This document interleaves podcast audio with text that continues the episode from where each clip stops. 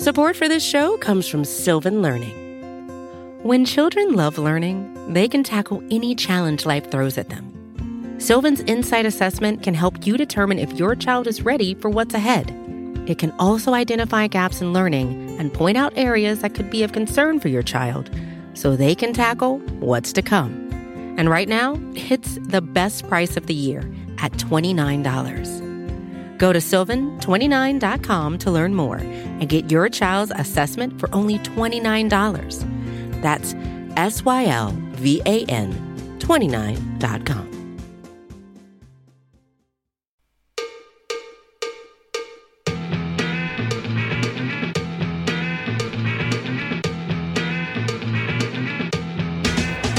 Start! You can call me Bruce. Bruce Nolan is standing by. Hey, Wacky Bruce! Coming to you from an undisclosed location, this is the Bruce Exclusive. And here's your host, Bruce Nolan.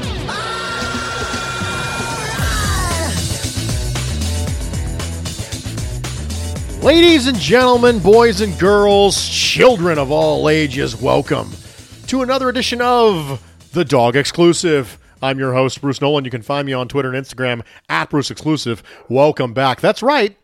Those are my furry quadrupedal dependents barking in the background. Very noisily, very, very rudely, if I might say so myself. As if they have no respect for the work that we do here. You know what? It's been that kind of week. It's been the kind of week where you think you got one thing going, all of a sudden things get barking over you. It's free agency, ladies and gentlemen. It is team building time. I love the offseason. I love the draft. I love free agency. I love team building. I like to see how the pieces fit together and mix and match and everything. I love everything about it. And we are going to do our best to get through a rundown of every single move that the Buffalo Bills have made up to this point. Now, it's important that I note that it is approximately 7:16 p.m. Eastern Time on Wednesday, March 15th. So if something were to occur on Wednesday evening after this, I would not be part of that as far as the discussion until next week. So we're going to start off with a joke because it's the best way to start any podcast, but not just any joke, a particularly lame joke that is actually fairly well known. Multiple people who are listening to this podcast will know the punchline of this joke before I conclude it. So here we go. There is a man who is out on the balcony of his house, and a flash flood comes along, and the water rises rapidly, and it reaches his ankles and a boat comes along and they throw out a life raft to him and say, Sir, sir, grab a hold of it. We'll take you in. This man, being a God fearing man, believes strongly that his salvation will come via God directly. And so he says to the people in the boat, No, no, no, no. The Lord will help me. The Lord will save me. The people in the boat are confused, but they respect the man's wishes. They pull up the life raft and they drive off. Well, the water rises to his waist, and another boat comes along, and they throw out a life raft and say, Sir, sir, we'll pull you in. He says, No, no, the Lord will help me. The Lord will save me. The boat driver and passengers are very confused, but they respect the man's wishes. They pull up their life raft and they go. The water rises up to his neck, and a helicopter comes overhead and throws down a ladder and says, Sir, we'll pull you up. He says, No, no, no. The Lord will help me. The Lord will save me. And they say, But, sir, you can't swim. He says, I know, but the Lord will help me. The Lord will save me. The helicopter pulls up the rope ladder and moves on to the next person they need to rescue. Eventually, the water rises above his head. He cannot swim. He drowns and perishes. He goes to heaven and he's being checked in. And God is sitting there and he has a conversation and God says, okay, you know, who are you? He says, oh, I'm, I'm John Smith. He goes, okay, John, John Smith, John Smith. Well, that's weird. You're not supposed to be here. He goes, What do you mean? I'm, I'm, I'm, dead. I'm on the list. He goes, John Smith. John. Oh, that's right. I remember you. You're not supposed to be here at all. I sent two boats and a helicopter. It is an eye rollingly bad joke that is told by grandfathers for the 37th time over Thanksgiving dinner. Many a grandchild have rolled their eyes at that joke. But I think there's a lesson to be learned from that joke. I think there's something we can learn, specifically about team building. Sometimes the solution to a problem doesn't manifest itself in the way that you were always looking for. The solution to a problem can sometimes manifest itself in different ways than you expected. And if you've got your blinders on, if you are only thinking that there is one potential solution to a specific problem, you might miss it. You might miss out. For example, the Bills need to go out and sign a free agent wide receiver who can play on the outside so that Gabriel Davis can play more in the slot. Or they could go out and sign a slot player so Gabriel Davis can actually stay on the outside but not be as significant of a target priority. And then you draft somebody who you think can take over for Gabriel Davis next year. Both of those solutions solve the problem. They just solve it in different ways. So I think it's important as we go around this free agency period, and now we're starting to go in the draft, and you start to feel a little differently about the draft after free agency, because we always do every year. We make crazy statements like, it absolutely has to be an offensive guard in the first round. It has to be. Bruce, you're stupid if you don't think so. And then you go out and you sign a player in free agency that you think is going to be a starting guard, which means there's a very reasonable chance that the starting five linemen for the Buffalo Bills are right here, right now. Dawkins, Bates, Morse, McGovern, Spencer Brown. Like that's a really strong chance that that's your starting five. Do you still feel like we absolutely have to? We absolutely have to? You got to be mentally flexible. You got to be mentally agile because there's a lot of ways to skin this cat. And the Buffalo Bills have done some things so far that kind of tips their hand as far as what they think is going on. So let's do a quick recap of all the Buffalo Bills maneuvers that have happened this weekend up to this point. Milano extension, Tim Settle pay cut, Hines pay cut and restructure, Allen and Von restructure, Sam Martin resigned, Tyler Matakevich resigned, Cam Lewis resigned, Case Keenum leaves, Connor McGovern signs, Tremaine Edmonds leaves, Tyrel Dodson resigns, Dane Jackson gets tendered at the original round level, which is 2.7 million, and if he signs another offer with another team and the Bills don't match, they get a seventh round pick in exchange for him. They signed Deonte Harty. They restructured Stefon Diggs. They re signed Jordan Poyer, and they signed backup quarterback Kyle Allen. First off, when you hear all those things, does it sound like the team is doing nothing? That is 16 individual transactions since Sunday. That's a lot. The team is clearly doing stuff. They're doing things. They may not be doing qualitatively what you'd like them to do. This is not Buddy Nix who's sleeping through free agency. That's not what this is. But let's talk about the moves a little bit. And I know that by this time, you've probably already gotten a lot of individual analysis on all of the moves. I want to look at them as a whole. And I want to tell you what this reminds me of. This particular offseason thus far has reminded me of early tenure McBeane. 2017, 2018. It is reminiscent to me of that. And I'll tell you why. We've talked before about getting a player who outperforms their contract, right? Getting surplus value. We have a tendency to think about this only through draft picks because draft picks have a markedly lower base salary on average as comparison to free agents. But having free agents outperform their contracts can be a big part of building an effective team because you live in a limited resource environment in the NFL. Some free agent contracts are given out to known quantities. The team ends up paying a premium for that known quantity. And although the player may live up to the contract, they very rarely exceed it. Great example the contract that the Bills gave to Von Miller last year, 2022. Miller may play up to the deal, and through the first part of 2022, he certainly looked to be doing just that. But he's very unlikely to exceed it. In fact, due to his age and the fact that the Bills are restructuring his deal already, there's very likely a time coming where he is no longer worth the cap hits the contract is putting on the team. But those are the types of contracts you give out when you feel like you need one specific piece at one specific position and there's a player of Miller's caliber available. There hasn't really been a signing of that type for the Bills in 2023. And I don't think there will be. Not only because there weren't players of Miller's caliber available, how many players on the open market this year do you think are Hall of Famers? Albert Breer from MMQB. He described earlier NFL teams telling him that they thought the free agent class, quote, sucked. Not only because of that, but also because it doesn't appear to be the Bills' approach this year.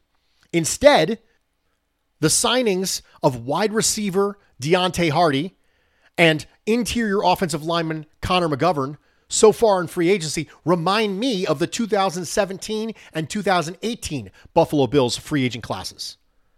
Allow me to elaborate. Harty and McGovern are players that got reasonable but not top of market deals. They both project to play meaningful roles in Buffalo as a starting guard and a slot receiver slash potential return option. They both have had their value at least somewhat suppressed due to lack of previous playing time. McGovern just became a starter in 2022. Harty was injured for most of this year. Both are 25 years old. In 2017 and 2018, the Buffalo Bills signed three players who fit this mold Jordan Poyer, Micah Hyde, and Trent Murphy. They got reasonable, but not top of market deals. They all projected to play meaningful roles in Buffalo as starting safeties and an edge rusher. They had their value suppressed. Hyde was considered to be a nickelback and a tweener. Poyer and Murphy both due to injuries. Murphy was 27 when he signed with the Bills. Hyde and Poyer were both 26. The Bills certainly got surplus value out of Poyer and Hyde, didn't they? Both became elite safeties on deals that were markedly below their play. Murphy did not live up to his deal with Buffalo and did not become the impact player the Bills were hoping he would be. But here they are, trying the tactic again. Harty and McGovern signings, they're not Von Miller deals. They're not John Brown deals. Brown already had a thousand yard receiving season under his belt before he came to Buffalo. They're not Cole Beasley deals. Beasley had been established as a strong starting slot receiver in the NFL before he ever came here. They're not Star Lotulelei or Mario Addison type deals. Those are known quantities as starting defensive linemen. They've got much more in common with the deals that were signed early in the regime's tenure. These are the types of deals that shoot for the free agent to be a diamond in the rough, a player that can outperform their contract and have your pro scouting department popping champagne at their own brilliance. I have no idea if McGovern or Harty will be those players. But looking back at other deals of this type from earlier in the McBeane tenure, it's hard not to be at least a little intrigued. We previously talked about the archetypes of free agents that I would approach. People whose value is suppressed due to things like being behind really good players, injuries, things like that. So you know already how I feel about these signings. You know already I'm for them because these are the type of players I want to sign in free agency. So you already knew before you booted up this podcast, if you listened to last week's, that I was going to be in favor of these types of signings because this is where you get those wins. Very rarely do you sign someone for $20 million a year and two years in, you're like, wow, we got a steal on that one, didn't we? When was the last time that happened to anybody ever? The steals come from people who have suppressed value. I mentioned Parris Campbell. Parris Campbell is in the exact same boat for me as Deonte Harty. They're players who had their value suppressed that you think maybe could outperform their contract. If you get them in the right system, you get a little bit lucky when it comes to health, you get that good production from them. So that's the way I feel about both of them. There's a perfectly reasonable explanation for why Connor McGovern was a free agent. And that's because the Cowboys have big financial problems and they have a really expensive offensive line already, and you only have one year of McGovern playing. He played right guard a little bit, spotty here, spotty there, but one year as being a left guard. That's it. There's a perfectly reasonable explanation for why Deonte Harty was available. He was hurt for the overwhelming majority of 2022. Also, the Saints just brought back Michael Thomas, and they have a player they really like who can fill that Deonte Harty role in Rashid Shaheed. Very reasonable explanation because that's one of the biggest questions for free agents. Why are you available? If you're really, really good, why are you here? Why weren't you tagged? Why weren't you extended? Why weren't you tenured? Whatever the case is, those players just don't make it to the market very often. So, what do you do? You find players who are undervalued on the market for a specific reason.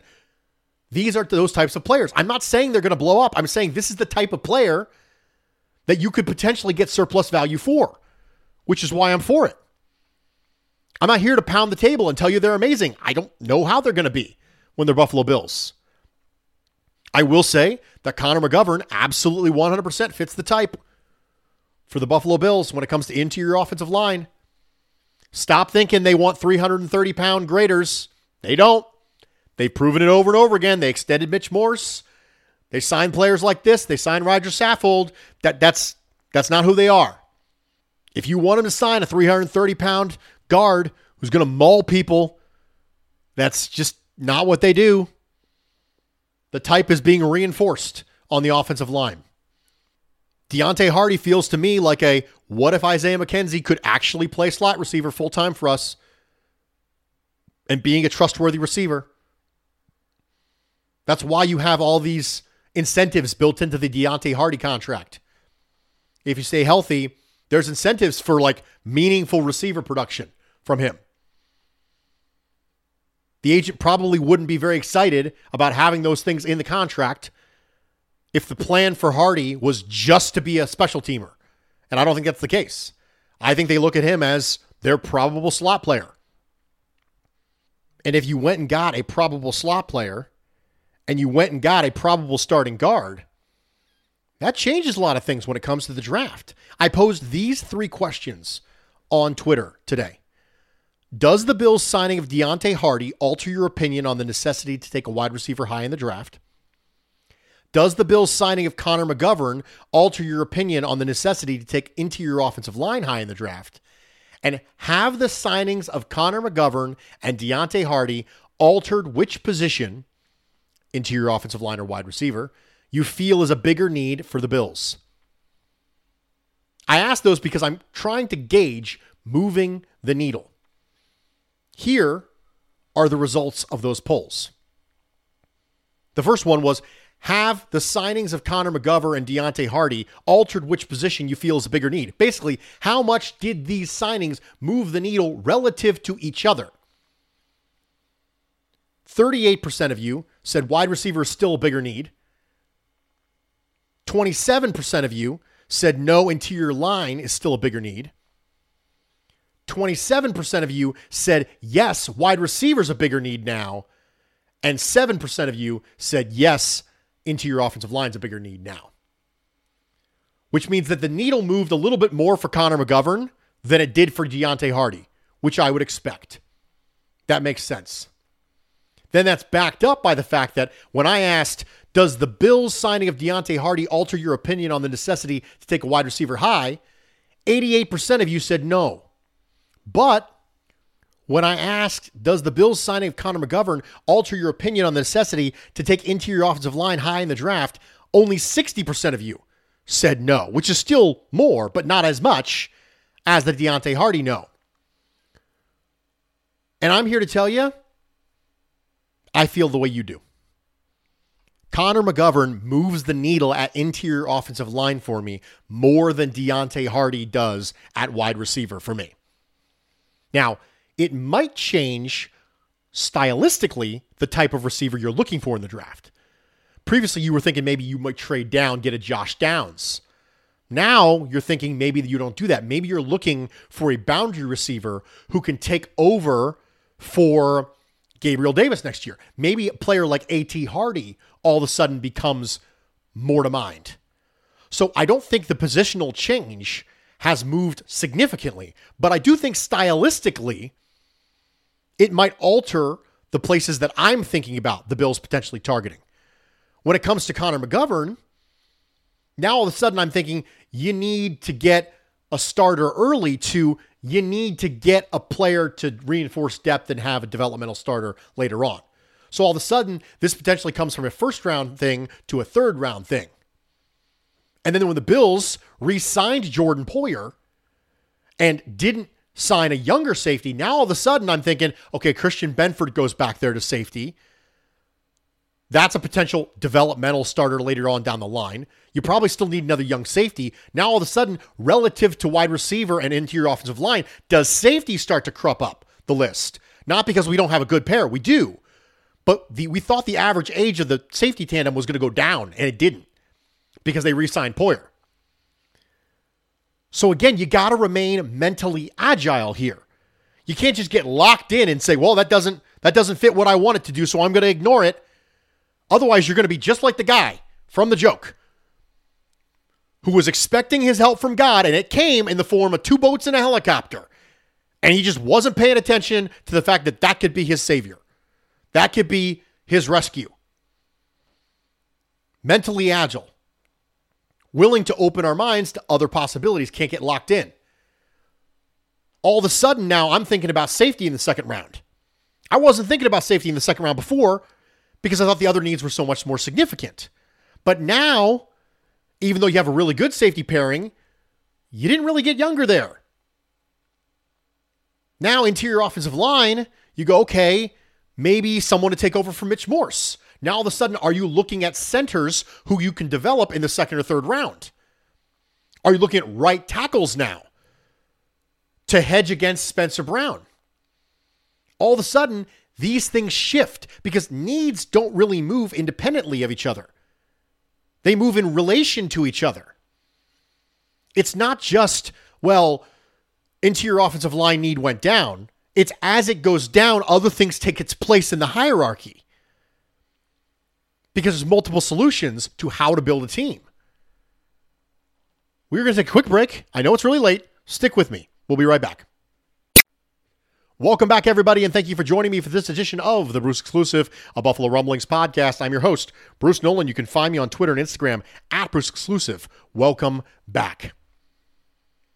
We talked about the joke, we talked about team building, we went through why I think these moves remind me of other moves.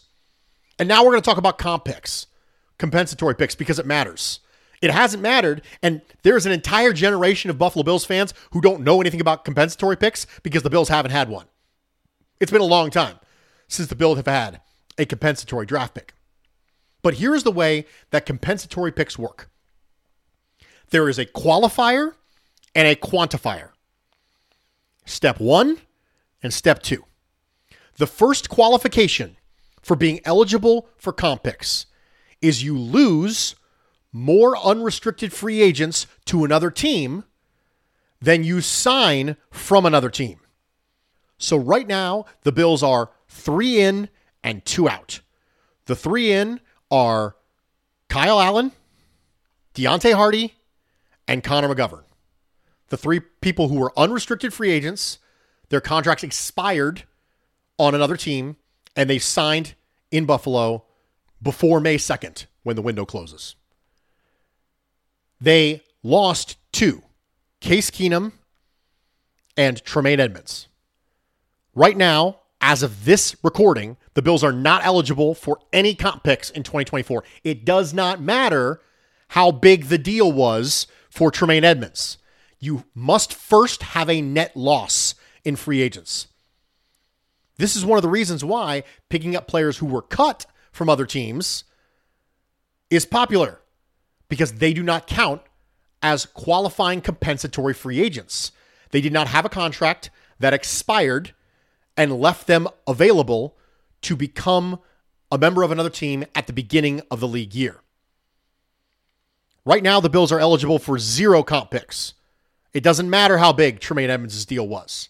If Devin Singletary were to sign elsewhere before May 2nd, then the Bills would be three out and three in, and they still would not be eligible. They would need Jordan Phillips or Shaq Lawson or AJ Klein to sign elsewhere to get them in the negative. They will have lost more unrestricted free agents than they signed. Once that happens, once that qualifier has happened, and May 2nd rolls around and you are still in the negative, now you have qualified. Then, that's step one. Now you must quantify. Now, all of a sudden, the size of the contracts come into play. And the bigger the contract of the person that you lost, in this case, Tremaine Edmonds, the more significant the pick will be as far as comp goes. Before the Buffalo Bills signed Deonte Harty and Kyle Allen and were negative one because they lost Keenum and Edmonds and they had only gained one, which was Connor McGovern, they were on track to have a third round pick in the 2024 draft as a compensatory pick. So they were negative one, but since then they've signed two players and now they're plus one, which means they, as of the, this recording, are not eligible for any compensatory picks. So I hope that makes sense. As a real quick recap, unrestricted free agents signed by the team minus unrestricted free agents from a team that signed elsewhere. If the resulting number is negative, the team is now eligible for comp picks. The round of the comp pick that you receive is based on the significance of the contract or contracts signed by the unrestricted free agents lost by your team. The formula only applies to players who became unrestricted free agents due to the expiration of their contract. The signing of players who were cut from other teams does not count towards the formula. The collective bargaining agreement specifically says new club. The formula only counts players who had their contracts expire and then signed with a new team. So, I hope that makes sense. It doesn't look like it's going to apply this year once again, but at some point, it probably will. So, when that happens, you'll be informed. You'll be ready. And if it's long enough from now that we don't remember any of the stuff we're talking about, the Compick podcast is long buried and we've forgotten all about Bruce. Well, that's the way the cookie crumbles. I'm Bruce Nolan, Buffalo Rumblings.